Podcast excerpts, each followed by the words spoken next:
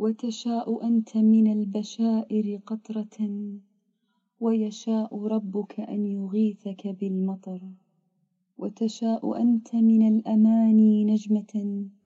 ويشاء ربك أن يناولك القمر. غازي الكسيبي. عندما نحاول الكتابة عن الظاهرة الراحل الدكتور غازي الكسيبي رحمه الله فإننا نشعر بحيرة شديدة عن أي جانب نطرقه في مسيرة هذا الرجل.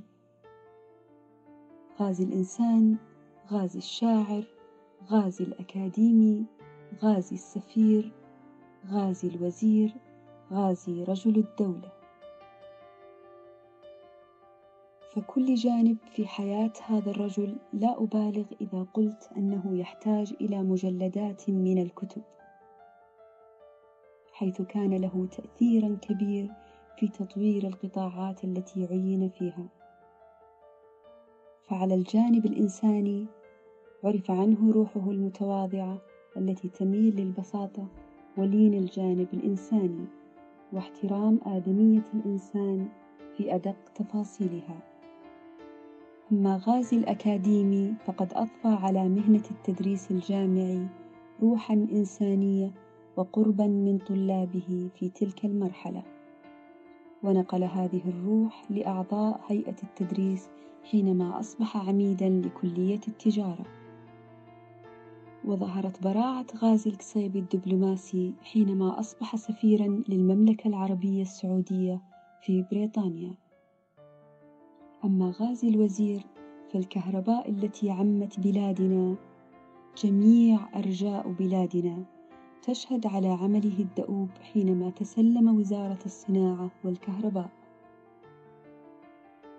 وكانت محطة وزارة العمل من المحطات الخصبة لهمة غازي يرحمه الله حيث عمل على توفير الوظائف للشباب السعودي في شتى مجالات القطاع الخاص. ناهيك عن دوره البارز كرجل دولة له إسهاماته في كافة الوفود الرسمية المهمة التي مثلت بلادنا في المحافل الدولية.